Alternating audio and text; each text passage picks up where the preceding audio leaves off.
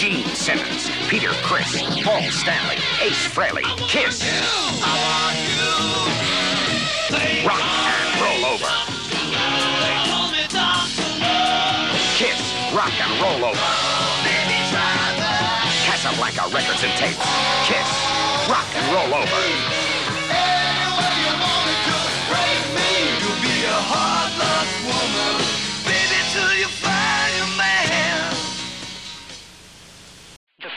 Program contains coarse language and nudity.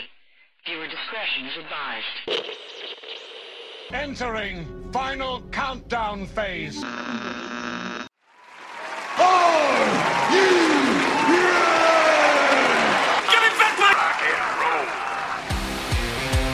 You're saying, Milo, loud, you're too old. Yeah. Okay, let's rock this bitch. That's what I call heavy metal.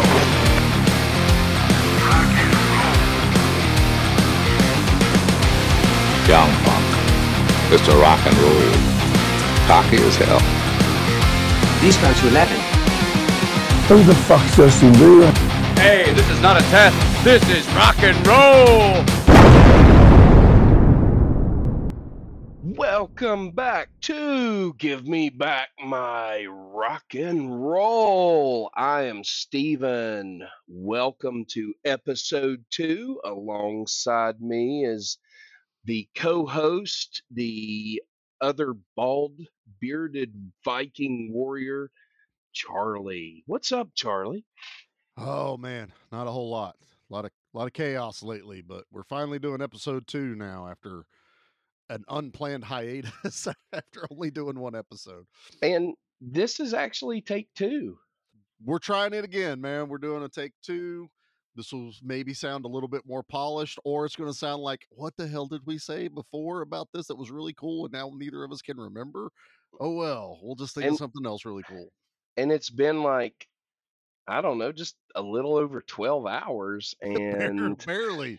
I can't yeah. even remember half the stuff. So I, I guess I'm not even going to try to remember it. I just want to know you, you mentioned we had a hiatus. So why have we had a hiatus? What's up with the show? I'm going to let you explain it all. Well, what's up with the hiatus is way before COVID, I used to uh, travel to do work, and then, you know, everyone had to stay home and not hang out anymore. So uh, that kind of stopped. And out of nowhere, I started getting calls again to go back out of town. Um, and so I did.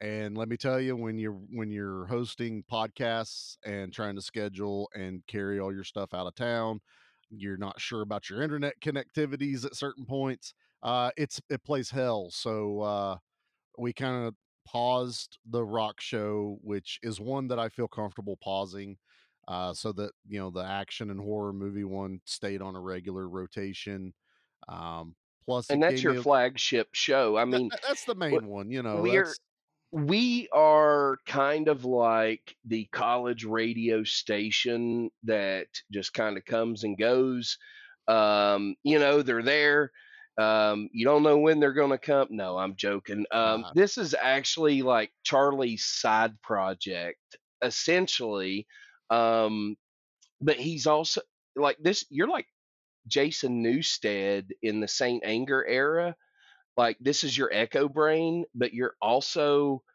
Kirk or no, no, you're Lars and James because Yeah. you own the other show, and that makes me Kirk. Yeah you get to be kirk you're just happy to be here and be I am. involved and Uh, i am trying to yeah. run this massive empire it's not it's not that massive I, I equate most podcasting to what used to be popular with like everybody getting on public access tv back Mhm. in the day and trying to make their own tv shows that's podcasting now it's just a whole lot more readily available but uh no, I missed it, and I, I've actually had people asking, you know, like, "Hey, when's the next episode coming out?" We've gotten some great feedback for the first one, um, and you know, this We one gets to be my pick.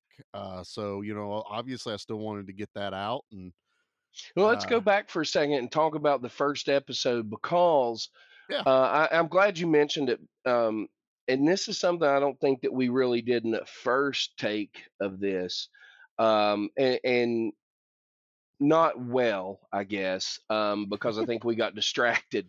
Um, so yeah, our first episode, it came out. We released a first episode. It was Clutch Psychic Warfare. It was my pick. I thought, hey, what a good way to open the show because we can deep dive into an album, kind of show um, what we bring to the table musically, like a, a little bit of knowledge and such. And I thought it was just a good place to start. It's a good, solid rock album. And I was really impressed with the growing community. I mean, we just kind of started a group, low key invited some people. We haven't really advertised anything. I mean, you've dropped a couple of trailers on your social media platforms, but right now we're just sitting at like a hundred group members. The show's actually we've just kind of put it out like like we're not really hitting it hard No. as far as marketing. We're just kind of like putting it out there and like kind of what people used to do back in the day is tape trading. Um, we're just kind of letting it organically go. We're not putting a whole lot of effort into the marketing because Charlie has another show. Yep. And this is just fun for me. I just like hanging out with Charlie and talking rock and roll. So, That- um, that's the vibe I want for the show, you know. So I think that's Yeah, how we maintain that. Not that we're not gonna try to promote it or put a little bit more effort Sure. into it. I mean, I we can say it on this one because we're really, really close to uh launching it. Is finally after three years, we're gonna have a website for Oh, yeah. the Give Me Back My Podcast network. Um, so we'll actually have like this hub or nexus, if you will, of all these shows that we Mhm. do and that we're involved with. Like uh, everyone I've talked to so far, super excited to be uh, involved with it with us. They think it's they think it's awesome that someone's even willing to be like, you know, we, we want this like section that's like friends of the pod and people that we uh, interact with and you know collaborate with are going to be on the website as well. So I'm really looking forward to that. So be looking out. We'll make an announcement once it's fully live, and uh, there might be some cool cool stuff on there that you know we don't really get to do on a podcast. Now, uh, one of the things that interests me is I know you do a lot of crossover shows, um, and you have like you'll go do two or three other shows. Nate does two or three other shows or whatever, but you guys are all centered on your action horror podcast. Uh, that's kind of like your your anchor, and you Yeah. guys just kind of branch off from there. So having a nexus online where people can just okay, well, I want to hear Charlie over here. Well, I'm just going to go hear Charlie over here because he talked about it on one episode, and you know what Yeah. I'm saying. So, like, that's Oh a yeah. great idea, Charlie. I'm I'm glad you're doing that, man. That's that's really cool. Um, Yes. Speaking of which, as this episode should be out, we're, we're as long as we don't run into any, any more gremlins, this should be coming out like the day before Halloween. Uh, we actually appeared on a show called Dissect That Film, where we talk about the 2003 remake of Texas Chainsaw Massacre. You know, the Jessica Biel one, as Mhm. everyone refers to it. Um, so yeah, uh, we're super into collaborating with other shows, and you know, I'm sure we'll have some new faces on this one from time to time because I'm sure everyone I've talked to is excited about it. You know, being able to not always talk about movies, let's talk about something else, and rock and roll just kind of goes hand in hand with that. So that's that's the plan right now, anyway. So Well, man, I'm excited and and I'm really proud of all the hard work you're doing. I listen to your other show, um, you know, wh- whenever it comes out, ev- pretty much every week. And like I told you last night, I, I can jump on here and listen to it ahead of time, but I want to hear it as a fan because I like listening to the show and I, I want to hear it when everybody else does. So, like, for me to be a part of the podcast network, just with my own little kind of branching universe, I guess. Uh, man, it's just kind of cool just to be a part of everything. Small gear and the big uh, give me back my nostalgia, you know. yeah, oh yeah, it's it's pretty much just give me back my childhood, and that's oh yeah. that's what it is, man. And that's that's what this episode's gonna be like because this is this is gonna be a my pick episode that uh, I have quite a bit of nostalgia for. You know, the album we're gonna talk about tonight. All right, Charlie, you picked Ballbreaker from ACDC this month or this time, and it's the 13th studio album from ACDC. It came out September 26, 1995. Um, this is the only ACDC album produced by Rick Rubin, um, and there's something special about this album, and it's Phil Rudd's return on the drum kit since he left in 83. So he was gone for 12 years. He returns. Um, it's kind of like a homecoming for Phil. Um, the rest of the musicians on the album, of course, you've got Brian Johnson on vocals, you've got Cliff Williams on bass, you've got the Angus brothers, uh, Malcolm on rhythm, and then, of course, you've got the man Angus on the guitar. So this album came out 1995, like we said, uh, their 13th album. Charlie, why did you pick this album? When we started this, we immediately both decided that we didn't want to run out of the gate with what most people would think is, oh, they're going to talk about their first introduction into rock and roll, the first album they remember listening to. And it's like, you know, I don't want to do that out of the gate. I want to wait a little bit. I want to build that up a little. I want to get a flow going. I want to get, you know, a way we do the show before I jump into my favorites. Um, but I knew the first pick needed to have some nostalgia to it and it kind of needed to set the tone for going forward with kind of who I am with my music, what my influences were. And so, you know, I was kind of going through the, you know, the usual suspects, you know, Metallica, Megadeth, you know, stuff that I started and I cut my teeth on, but ACDC was always there. And let's face it, when someone says rock and roll, you know, not metal, not anything, they say rock and roll, ACDC is usually in that list. If it's not your top five, it's in your top 10. You know, it, they just personify rock. Um, so I was like, okay, let's do, let's, I want to do an ACDC one, but there's, there's one particular album we've already talked about covering that we're not going to cover right now because we have something special planned for it. Um, and so I started thinking, I'm like, what what connection do I have with ACDC? And I have one. And it's a memory that I will never forget. It's kind of shaped me who I am. But uh, in 1995, I remember when this album released. And as you're going to hear on this show, and I will repeat at nauseum, uh, my mom thought rock and roll and metal was the devil. So I wasn't allowed to buy albums. I wasn't allowed to really I wasn't supposed to bring them home, but my buddies would give me like copies of their cassettes. So, you know, I had a small collection. But I remember when this came out, I had read about it in like Metal Edge. I knew a new album from ACDC was coming out. And it was the first time I had my own spending money. I had a job working for my dad's buddy putting up billboards at 15 and a half years old. And I went uh, I think the store was Magic Mart. We had a an old Magic Mart here in Lebanon, and I bought on release day Ballbreaker on cassette, um, which is kind of monumental to me. It was the first time I bought myself that type of music. Uh, much to my mom's chagrin, um, she couldn't really say no. It was my money, and Dad's like, you know, let him buy what he wants, and I got Ballbreaker, and then that I was in September, so for some reason uh, in high school we got sent on a college tour. We actually went to ETSU, Steven, so we were like right around in your neck of the woods because uh, that was closer to us than Virginia Tech. Right. And right. so uh, they allowed us to bring our Walkmans, you know, music or something. I had Ballbreaker I had my Walkman and I listened to this album the entire trip there and back, and then probably for the next couple of weeks. And, you know, this is also the time when I'm like, I just got my learner's permit. I'm on this like precipice of freedom. I, you know, I remember when I first started driving by myself, you know, it's like now it's like, what's my soundtrack for driving tonight? You know, so it's like ACDC is going to be my soundtrack today, you know, because you know we didn't have Spotify, we didn't make playlists. We Mhm. s- Well, we did make playlists. They were just called mixtapes or mix Yeah, CDs back in the day.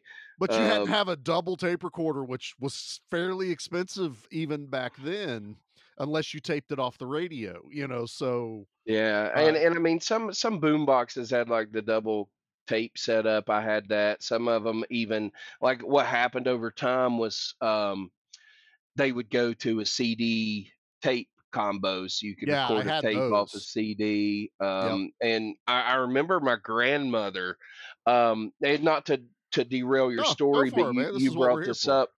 Yeah. Um as a kid my grandmother had a dual tape thing and it was a small thing and um I mean it was probably like maybe a foot and a half Yeah. wide. Uh, it was a very small little boombox thing, and um, you know sometimes somebody would have a tape, and I'd be like, man, I need to make a copy of that tape. Like, hey, can you know? And so I would have to borrow my grandmother's double cassette recorder. Then I would have to borrow that person's tape and make sure I had another tape. So you, I'm talking about like back in the day to, for us to make any kind of like recording, it was like two or three people involved Yeah. uh, uh, it was just a process, it, man. it was it was it was a elaborate process back in the day to get uh, music, and as, I didn't get a double tape player for quite a while. Um, but once I did, yeah, I was able to make mixtapes all the time. It was like I'm gonna put my favorites on this.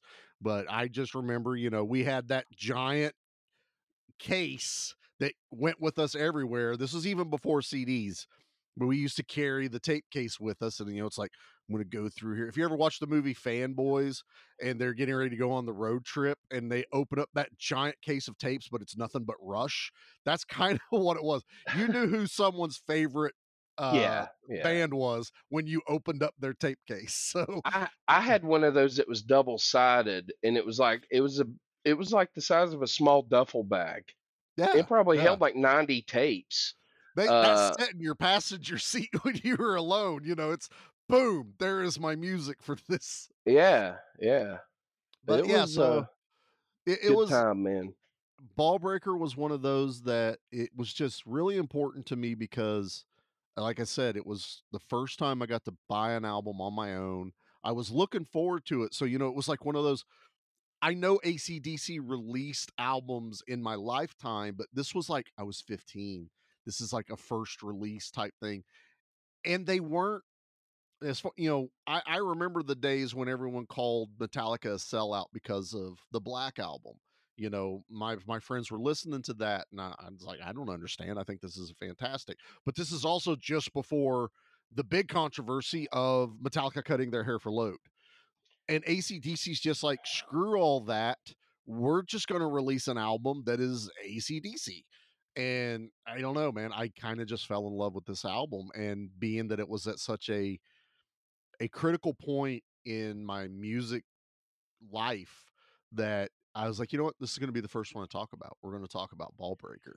Well, uh, you know, you just said something and it hit a chord with me, and I'm not going to go off on a tangent because basically we know that everybody has an opinion. Pretty much everybody has a podcast, everybody's got an opinion, and if you're listening to this show, you're hearing ours. Um, but you said something there, and you said, you know, back in the day, everybody was blasting Metallica for um the black album. Well that was my introduction to metallica on a mainstream because i'd heard of metallica previously and i'd seen the imagery of master of puppets and Justice for all and ride the lightning. I knew metallica. Mm-hmm. but i had been believed metallica to be one thing and to, you know i i was naive uh to a lot of things and I believed what I was told and I repeated, you know, like, well, they shouldn't have sold out or whatever. And I'm like, wait a minute. I like this. And then I was like, wait a minute. Why are these people saying this? And so it was around that era of the Black album that I was kind of like, you know, it doesn't make a lot of sense. I'm just going to like what I like. And you know, not just repeat stuff because somebody said it. And and that's what happened to Metallica. Mhm. But what didn't happen to ACDC is they've always been unapologetically ACDC. And, you know, that's the thing. It's like they've never tried to branch out and do anything that made them uncomfortable like other bands. Right. They they didn't challenge themselves in uncomfortable ways, so they never caught the flack that Metallica did. They never caught the flack that the Beatles did. They never caught the flack that anybody else did. Right. They stayed on par with like the Rolling Stones, just kind of doing their own thing, man. Unapologetically Yeah. ACDC. You got unapologetically the Rolling Stones. They're kind of in that same legendary status, man. Uh, th- they Um, are. That's ex- that's a great way to put it. Is legendary, and there's Yeah. a reason that they have maintained. Not saying Metallica is not legendary. I feel like they've they've reached. Oh yeah, that, absolutely they are. for sure. But I like it when. Not that I'm against trying something new. I'm down with that. I I, I actually enjoy new stuff. Me but too. I like the comfort of knowing that when I pop in any ACDC album, I know exactly what I'm going to get. I know exactly what, you know, I'm in store for. And that is we know what works. We are we are gods of rock and this is why. And we're just going to give it to you. And so yeah, I mean, as that's the beauty of going at this by album by album instead of just going, well, today we're going to talk about ACDC there's too much to do in one episode to talk about one particular band, so we break it down by album. Mhm, And I think Absolutely. I think like the next ACDC album we'll get to talk about, we'll get to dig into the band a little bit more, a little Mhm. bit more of their mindset. And so I think that's going to be an interesting way to kind of approach this, you know, going Well, album by album. Let's put it this way ACDC has been around as long as I have, pretty much, and longer. You know, they've been around 50 plus years. Yeah. So, with a career that long, we're in an hour episode, we're not going to be able to cover everything. Even on a band like Clutch, in an hour, we're not going to be able to cover everything. No. So, that's one of the reasons we decided to do the format of the show the way that we did and go kind of old school and just do it an album because that's how we used to listen to music. I had not heard this album in its entirety before you brought it to the table. I was 18 when this came out. I had just graduated high school a few months prior. I was a young man. Um, I still didn't know crap about crap. Right. Um, but I was starting to do stuff on my own. Whereas you were like 15 and this was the first album that you bought with your own money, everything. You know, I I had I was past that. So when this album come out, ACDC was kind of they were still on my radar. I still liked ACDC, but I wasn't really digesting them like I was bands at the time, like Stone Temple Pilots and Soundgarden and White Zombie. Right. Um, never been a huge Nirvana fan, but they were popular around the time. Um, so the grunge era was kind of killing out the power metal, hair metal popularity. You were moving into the black album kind of rock, mainstream metal. And you still had ACDC putting out music. So music was changing all around ACDC. They weren't. So I was diving into other things. And ACDC was just there. I heard what was on the radio, enjoyed it as it was. But as I said, this was the first album produced by Rick Rubin, but like the year before or or shortly before this, he produced Big Gun, and that was Oh off the. Last Action Hero soundtrack. I thought it was a killer song, and I think that kind of that experience kind of inspired them to work with him on this album and you know whatever was on the radio that's what i heard. So when you brought this to me i was like okay. Uh, i missed hearing the whole album back in the day so i like acdc we'll go give it a visit. So uh, charlie before we get into the track by track on this brother let's hit a commercial and find out what's going on elsewhere in the internet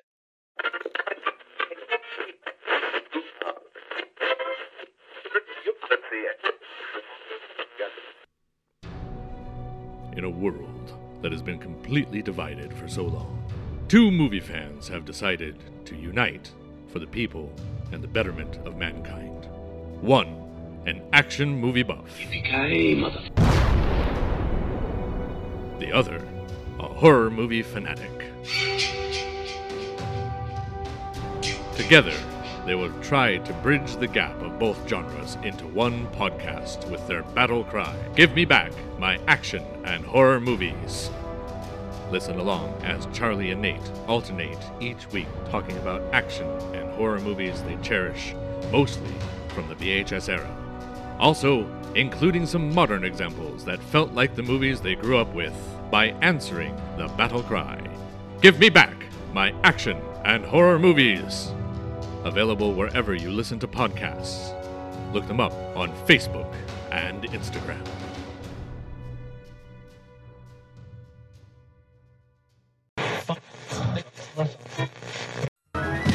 Make no mistake, Jack Slater is the last action hero.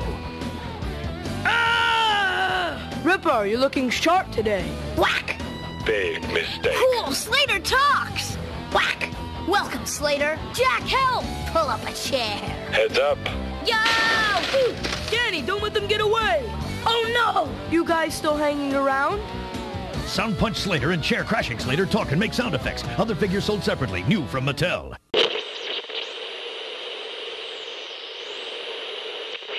With that, Charlie, why don't you start us off on this track by track and tell us about the first song? Uh, the first one is how it's how I expect albums to start. It's I want high energy. I want something that's going to get me pumped up for the rest of the album, and they nail it with the first track, "Hard as a Rock." I love this song. This one comes out of the gate like literally in my note. All I wrote was "hard opening track," and that is the personification of "Hard as a Rock." I'm going to let a little uh, peek behind the curtain with Charlie. At 15 years old, I did not understand the true uh, meaning of this song. I always took it as you yourself as hard as a rock. You're tough. You're strong. You know, the world's kind of kicked you and you've stood stood up to it. You're hard as a rock. Um, 43 year old Charlie went, Yeah, I know exactly what the song's about now. And it's still funny. I, I can still take it the other way, which I prefer to take it as being, you know, tough. But uh, there's a theme with this album that I'm sure we're going to get into. And it's a lot of innuendos as it goes. Okay, so let's just go ahead and say this album is one giant innuendo. Um, Yeah. There is not a lot of depth to this album, and uh, there, I want to read a review. And when we originally recorded this, I saved this review for the last, but Yeah, this time I'm gonna save it right out the gate, and I think this is where it belongs this is from Rolling Stone when this album come out, and I agree with this. I, I don't really care for critics, but I sometimes like throwing stuff I'll still read in, it. and, and, and it's just like an opinion.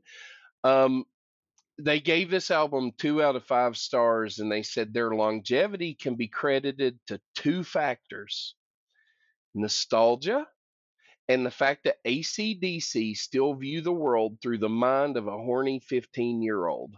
God knows there's more than enough of them to go around. Charlie, how old were you when you bought this I album? was uh, 15 and a half when I bought this album. Uh, and, you know, I will let the naivety of myself because I was not an experienced 15 year old. A lot of it went over my head. There's definitely some songs on here that don't, but uh, I appreciate that review because that kind of nails it right there. Well, I think that's good. I, well, that's a show. Uh, good night, everybody. I Um, nailed it. Nothing else to dig into there. um, look, you're going to hear as we cover these songs a lot of double meanings. Um, and we're just not going to go into them all. We're just going to No, be like, yeah, need to. this is this is one of those songs. Hard as a rock. I when I was 18 thought the same thing you did that it just meant like you're tough, you're strong. It wasn't unt- because when you're younger, you don't really pay attention to the lyrics. You don't really. No, I wasn't deep. You hear the music, into- you hear the energy, you jump, Yeah. jump, jump. You're driving around. You're yeah. Yeah. Um, You're you know, doing that's- 80 before you realize it when you're driving. You're yeah, like, you're you're a dumb kid, and this is a feel good song. It's a good opener to the album. This is the one I was the most familiar with from hearing it on the radio when it Yeah. came out. I This remember when this came out. Yeah. Yeah, um, so it's a good song. Um, you know, I mean, it's not as dirty as the other songs, like It's really of- not. because of how you can take it.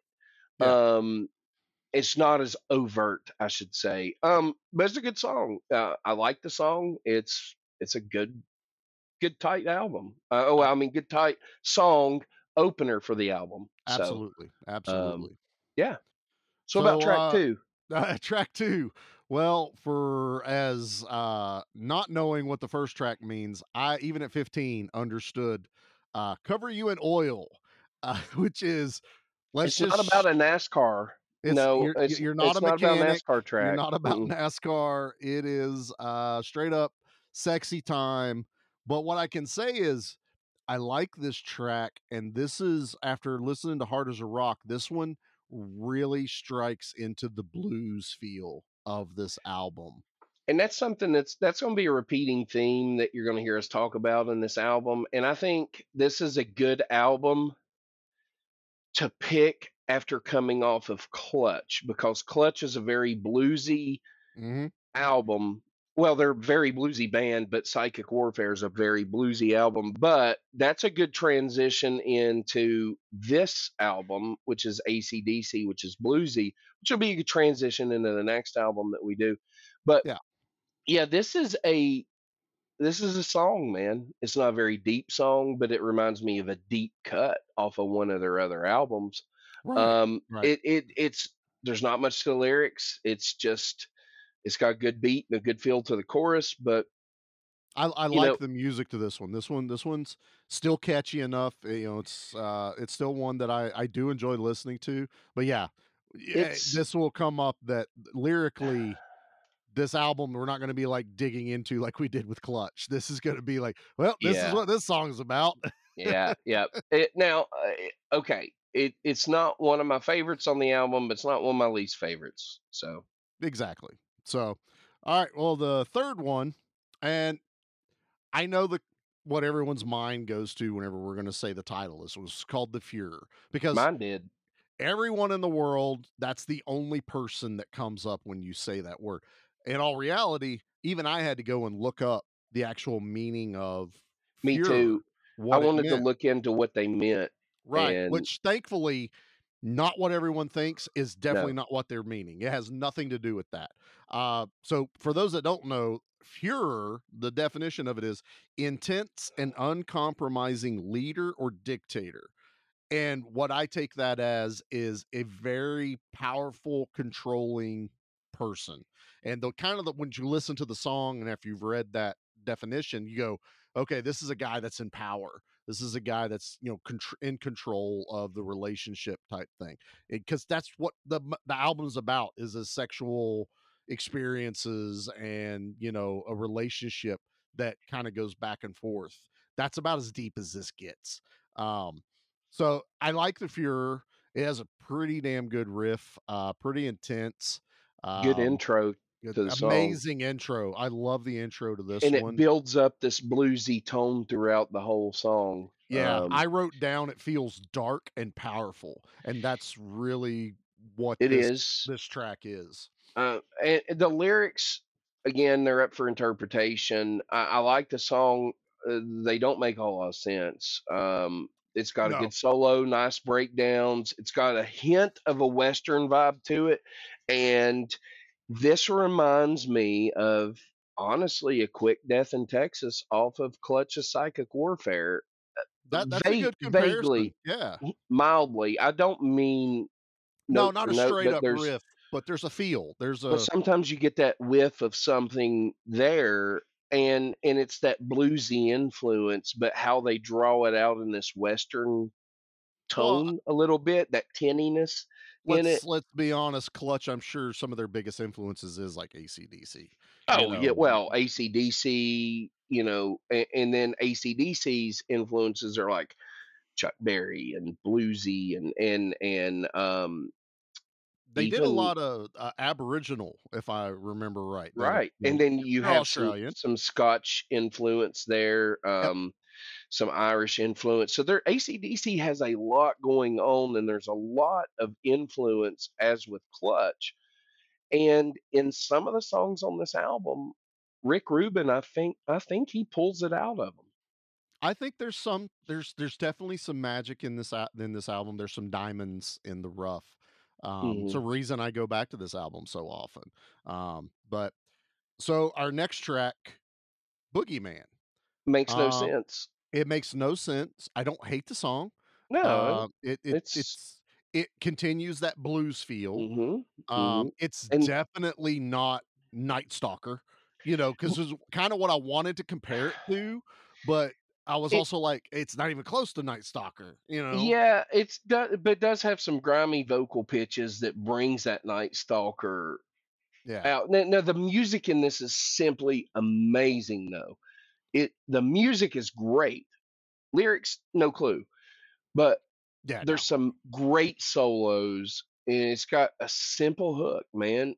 It's just a good song. Like I would, eh, it's probably my third or fourth favorite off the album. Yeah, Maybe. no, it's it's it's up there for me. Um, speaking of favorites, we're gonna roll into the fifth track, uh, called "The Honey Roll." I have zero note for this one, um, because normally I skip this song. It's it to me. It, this is the epitome of filler on this album. Is Not for me, um, because there's another one that's the epitome of filler for me on well, that yeah, one. I know that now because we've Um, already recorded. But you know, I'm, I'm sticking to my my my Well, guns on and and this that's one. that's good. Um, and that's okay. This song is just it's an ACDC song. I mean, like mean, I, it I like the breakdown and the solo, and the end had some just killer licks from Angus, but it's probably like not my wor- my least favorite song. It's definitely a skippable track. Um, it's probably m- my next to the last favorite song. I'll give you that. I'll give you that. Yeah, but uh, I I I think well I, the, when we first recorded, I equated to this to go. I'm listening to this. I'm on my way somewhere, and I go. I have exactly enough time before I get there for one more song, and it ain't going to be on Honey Roll. So I would always fast forward. Uh, and thankfully, the one after is one I still I will still defend, and that's Burning Alive. Um, It's not I a bad song. I love the intro to Mm-mm. this song. This is another there's a there's a theme with this album I have found and I I love this kind of slow intro into some of these songs and then by the end they are just shredding your face off with a ton of energy. And that's I- burning alive to me. I love it. it's got a great hook. Uh, the riff is really, really good, and it's got a nice sound. I- I just don't think this song feels special to me. It just feels No. kind of mid, kind of average, and I don't want to. Uh, You get two kinds of ACDC. You get phenomenal ACDC, or you get run of the mill ACDC. And the phenomenal ACDC are things like "Let There Be Rock." Yeah. Um, there are "Who Made Who," "Back Yeah, in Black," Shoot the um, thrill, stuff like that, you know. dirty, Dirty deeds, deeds. yeah, Exact- there long we way go. to the top. So those are phenomenal ACDC. A bad ACDC song doesn't exist. There's not anything that I wouldn't listen to unless it's just they just completely went off the rails and just terrible. And that's nothing on this. Even Honey Roll isn't what I would call No. a bad ACDC song. Just it's the bottom of the album for me. You know, there has to be Yeah, I. Burning Alive to me is down there. I know Eh, you like fair. it. It's I enjoy it. Yeah, you know it is what it is. It's it, it's a song. yeah. Well, thankfully we get picked back up, and I'm gonna go ahead and say this is probably low key one of my favorite tracks on the entire al- album, and it's called "Hail Caesar." And this is this is also one of the odd ones in the album that has really nothing to do with like sex. Um, it's literally talking about Caesar, uh, Mhm. which I think lends In- itself to in a why we- way.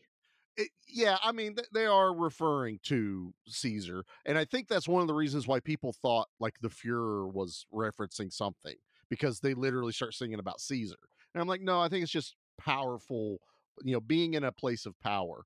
But uh, I have something funny with this one. Every time I listen to this song, I want to make my own music video and I want to take scenes from the Expendables because they had the character Hail Caesar. What's that actor's name? The big black guy. What is Terry Crews. Okay.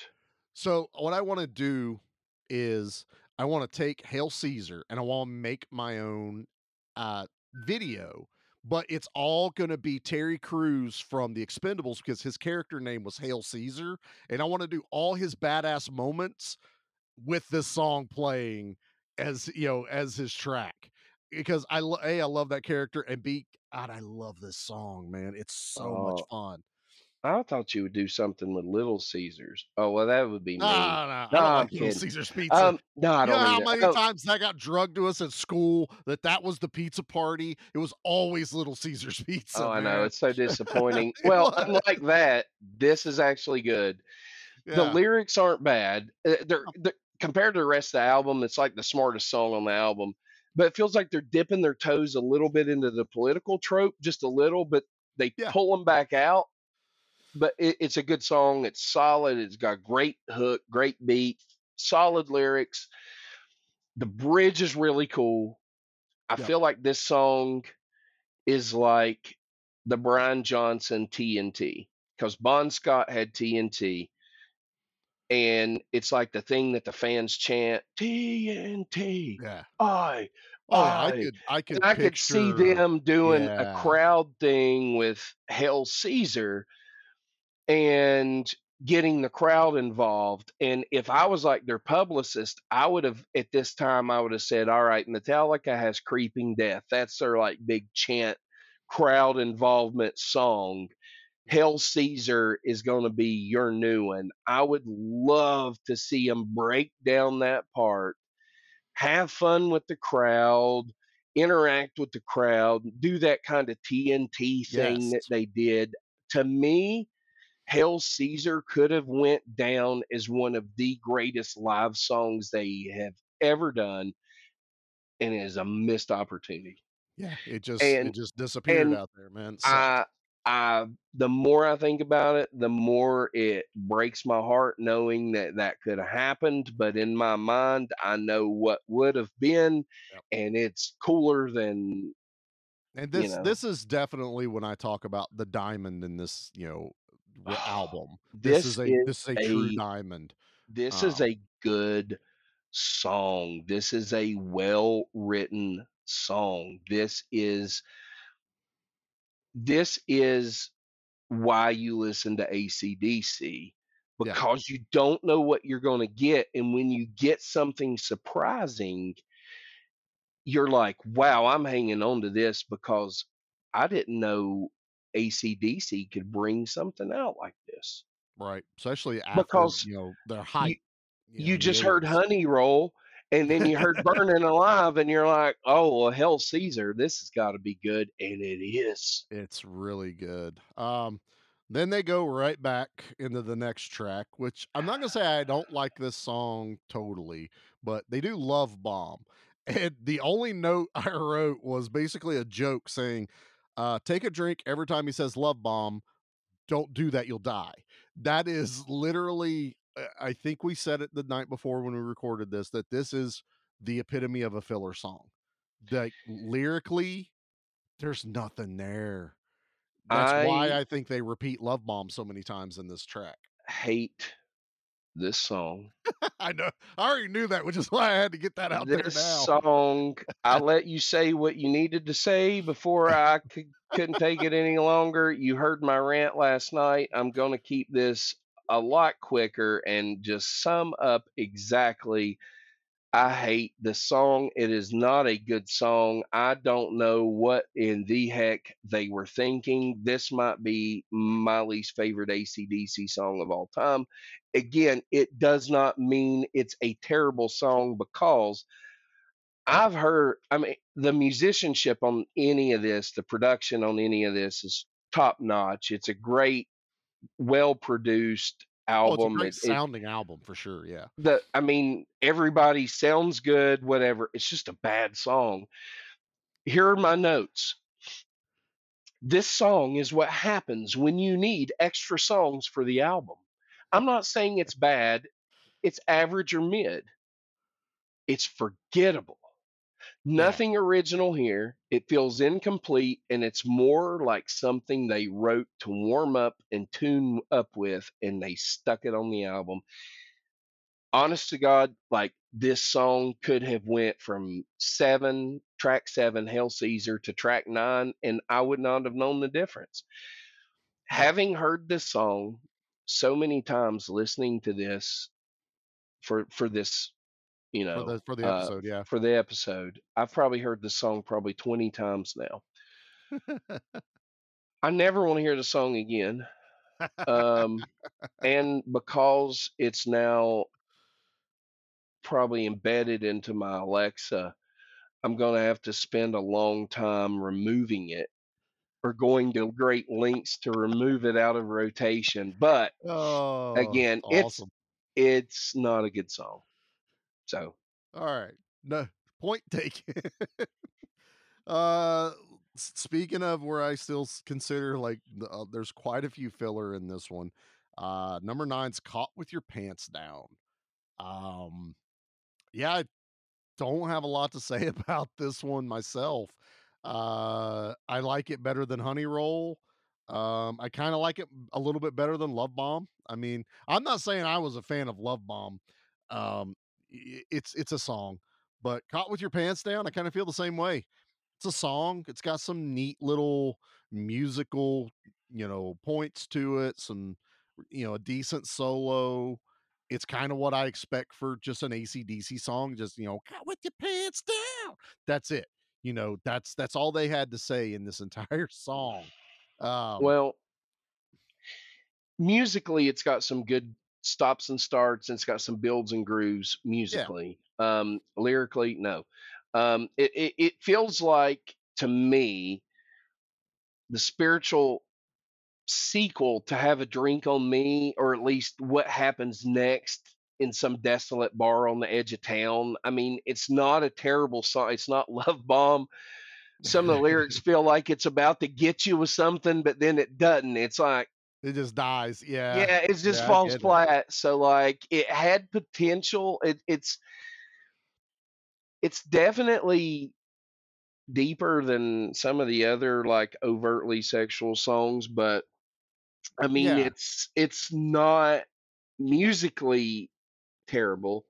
Um it's just not very deep. It kind of falls flat. I think had the lyrics been tightened up quite a bit, it could have like it could have used some Bon Scott writing on this song Oh, to I'm re- sure. to This- really pull it to that ACDC level, Yeah. but it just fell flat for me.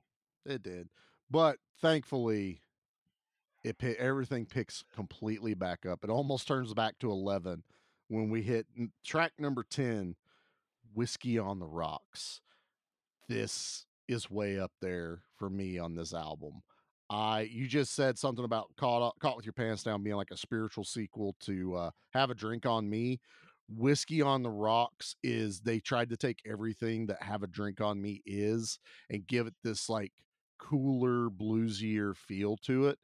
And dude, I love Whiskey on the I, I- I mean, te- in reality, I love Whiskey on the Rocks, but as for a song, I enjoy Whiskey on the Rocks, man. This is a good track right here. I agree on both accounts of Whiskey on the Rocks. I love the intro to the song. yes. This song is a hard hitting, groovy rock song about drinking. That's it. that you can't have an ACDC album without a song about drinking. Yeah, yeah. It just And- goes with it, man. And it's on brand. I know it's like George Thorogood, and, and Yeah. it's like for a moment when I hear the song, I find it funny. I hear echoes of for those about the rock, uh, and Yeah, and I I, feel like that. this song has some underlying turmoil in it, which fits the bar drinking, hard life hitting sound it's going for. In the whole end of the song, the solo, just mind blowing. Now, Yeah. with that said, I would honestly say this song and Hail Caesar are the two best songs on the album. These two songs, I understand, are not singles.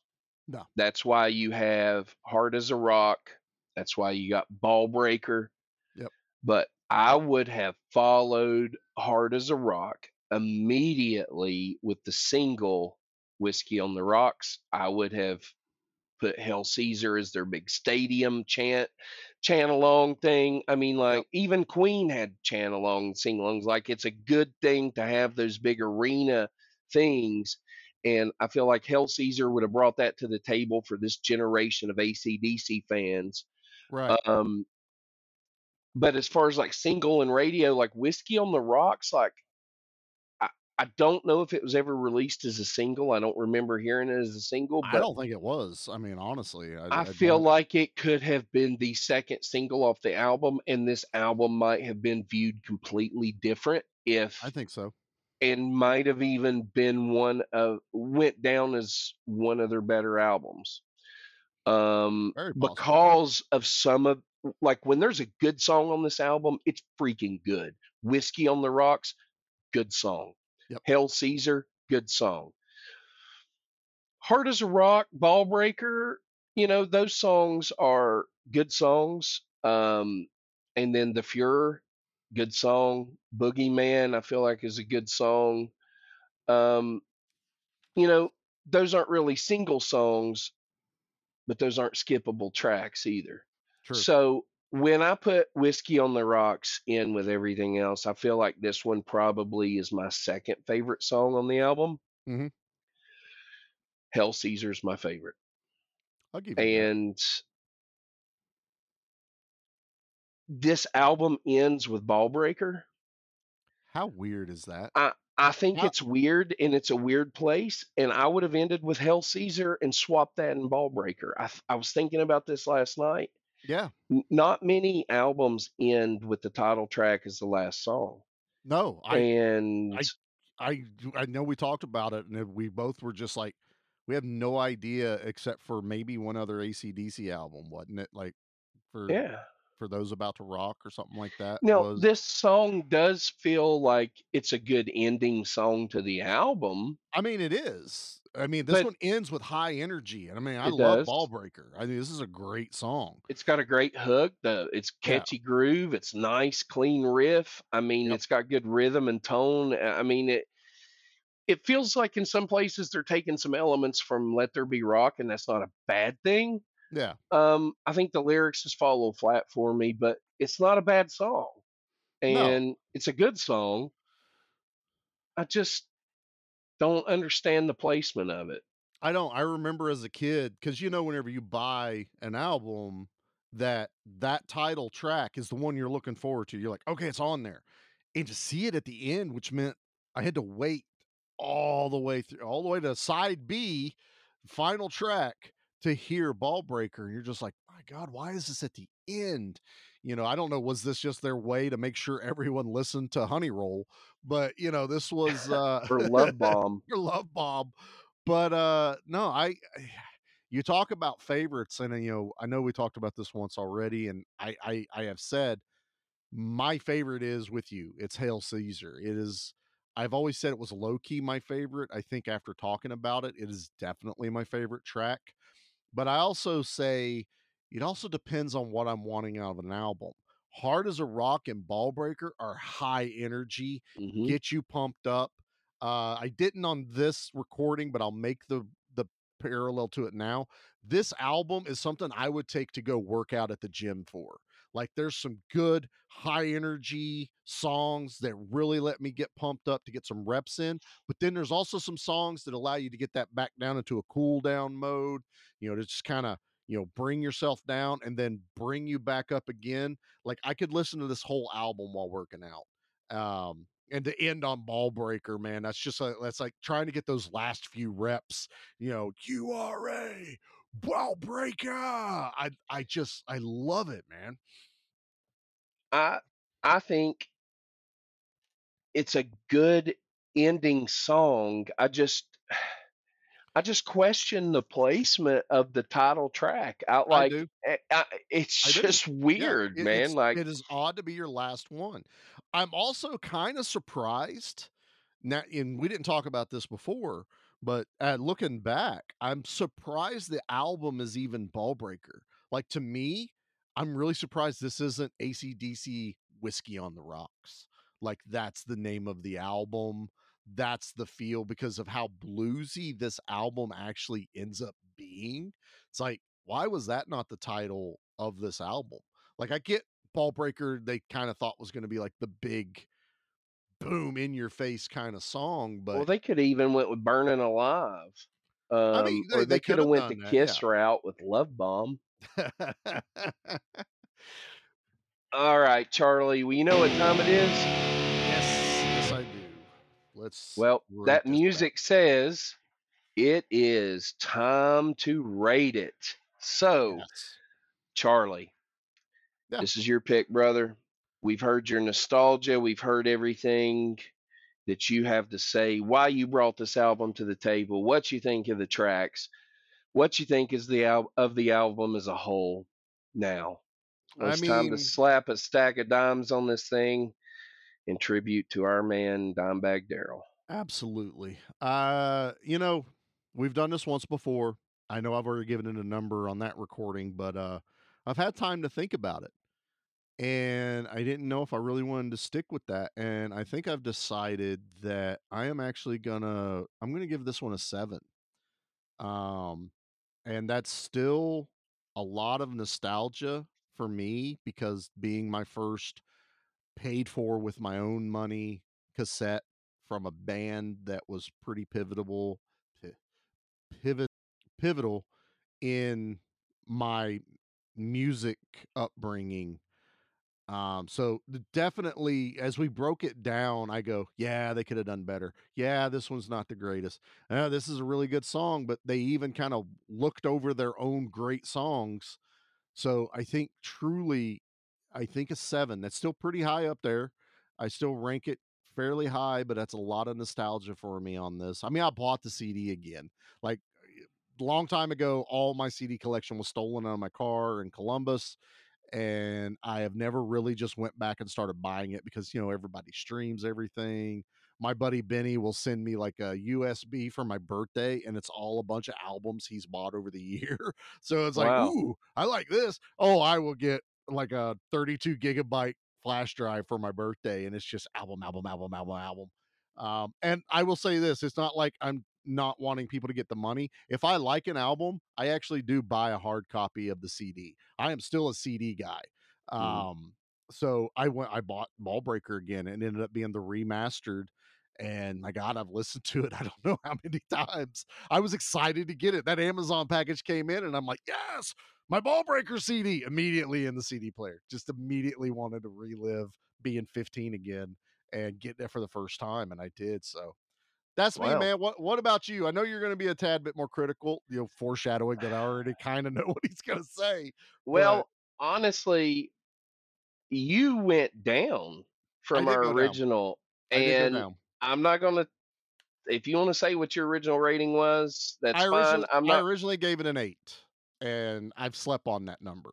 So maybe the podcast gods went, you gave that album way too high of a rating. We're gonna crash it. You got to re-record now. Well, mine is different than last night as well. oh, all right. Is it lower I don't know. or is it higher?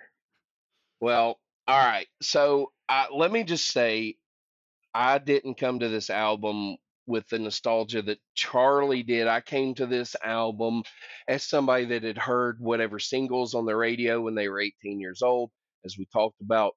Like some of the lyrics just didn't resonate with me, man. It Right. some of them just if I was 15, I'd have been like, this is the funniest thing ever. This is the best thing ever. It rocks. I'm gonna drive around, listen to it, you know. Musically, I can't say that because I don't think I would have appreciated the music on the album as much as then as I do now because Right. musically, there's some really good stuff on here musically. Stuff I haven't heard ACDC do.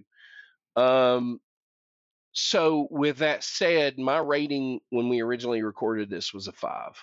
Yep.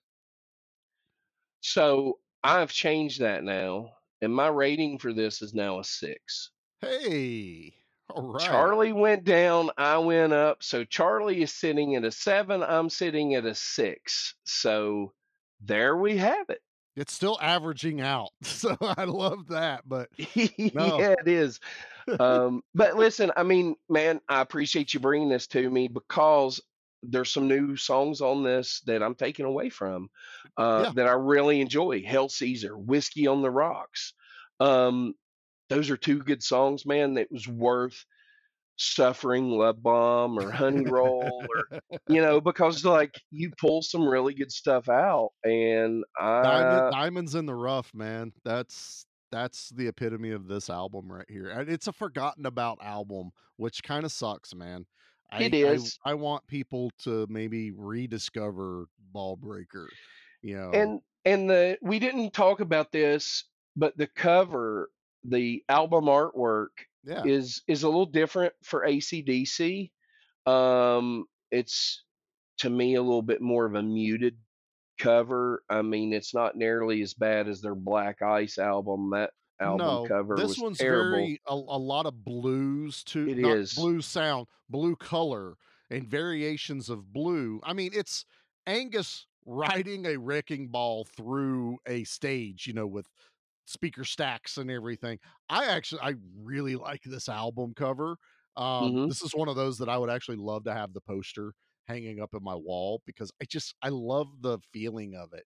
Um I don't know, think it's as iconic of a cover as like blow up your video oh no, no, um no. or like you know for those about to rock or or razor's edge i don't think it's iconic in that level No. but i think the album cover is good um i think that it's Especially probably like especially one for a 90s ACDC. That's what I think I really like is this one sets itself away from the 80s ACDC. it This does album yeah definitely has more of a 90s feel to it. it does it it it it it's relevant to them and in the time Yeah. so No. All right, Charlie. out, man. I love it. that music that music tells us my friend it is time to go it has been an adventure it has been fun it has been fun recording this twice with you Yeah, hey, you know, i'm hoping a- this one sticks let's fingers crossed. Fingers crossed. No, I think I think we're good on this one. You know, so we'll just take that that first one as a trial run, and now we've perfected it now. So let's see how this goes for everybody. But if you guys did enjoy this episode and you want to hear some more of me and Stephen, please go check us out on our other episode, which is uh, Clutch uh, Psychic Warfare. You can find us on all the podcatching. You know, uh, we are on Spotify. We are on Apple. We, I literally got us signed up on everything it would let me sign us up on. So you should be able to find us. You can also find us over on Facebook. We have Gimme Back My Rock and Roll, the Facebook group. Let's build those numbers up. Let's build a little community around rock and roll. Uh, we also have an Instagram page, and I'm working on getting us a few other socials as we go. But like I said, this is kind of our our secondary project. Our main my main project which if you are coming from that show, you already know who I am. But if this is your first time listening to me, we have Gimme Back My Action and Horror Movies, the podcast, where me and my two co-hosts, Pete and Nate, dig into action and horror movies. We alternate it every week. We come out on Tuesdays. Uh, we have a lot of fun. Uh, it's definitely more of a hangout feel. We don't like we're a review show that doesn't really review the movie. We just yell at each other about why we like something or don't like it. Um, but yeah, please go check us out. We are also on all the you know Spotify, Apple. Uh, we have two Facebook groups for the action and horror. We're Give Me Back My Action Movies, the Facebook group. Give Me Back My Horror Movies, Facebook group.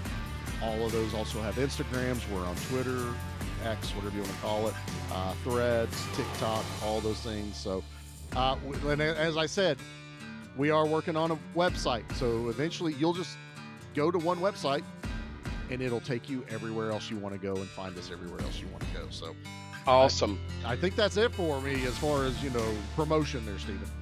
Awesome. You have a lot going on, and I'm just going to leave us with the immortal words of Bon Scott, the original singer of ACDC. He said, We just want to make the walls cave in and the ceiling collapse. Music is meant to be played as loudly as possible, really raw and punchy, and I'll punch anyone who doesn't like it the way I do. Words to live by. Rock and roll.